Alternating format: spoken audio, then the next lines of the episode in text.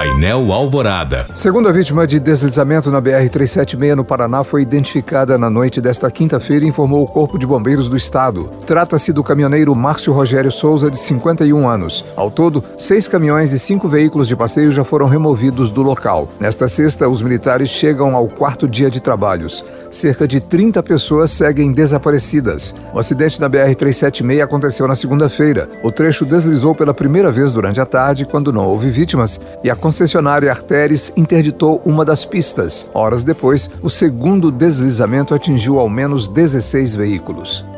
Por causa do Jogo do Brasil, vários serviços terão funcionamento especial hoje em Belo Horizonte. De acordo com a Prefeitura, o expediente de servidores será até as duas da tarde. Apenas atividades consideradas essenciais, como UPAs, Central de Internação e SAMU, terão expediente normal. Outra mudança em função do jogo tem a ver com trânsito e transporte, que vão operar em caráter especial. Todas as linhas do transporte público terão acréscimo de viagens entre 1 e 4 da tarde. Serão feitas também operações pontuais nos locais com concentração de torcedores na capital, antes e após a partida. O metrô de BH terá viagens ampliadas de uma e meia às quatro da tarde, com intervalo de sete minutos entre os trens.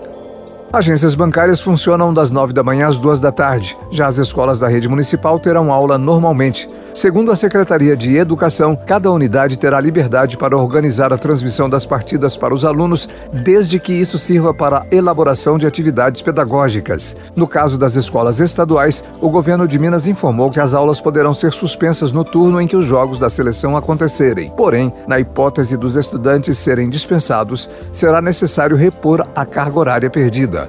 Nas agências do INSS, o expediente vai até as duas horas, enquanto nos cartórios eleitorais haverá expediente apenas até a uma da tarde, segundo o TRE de Minas Gerais.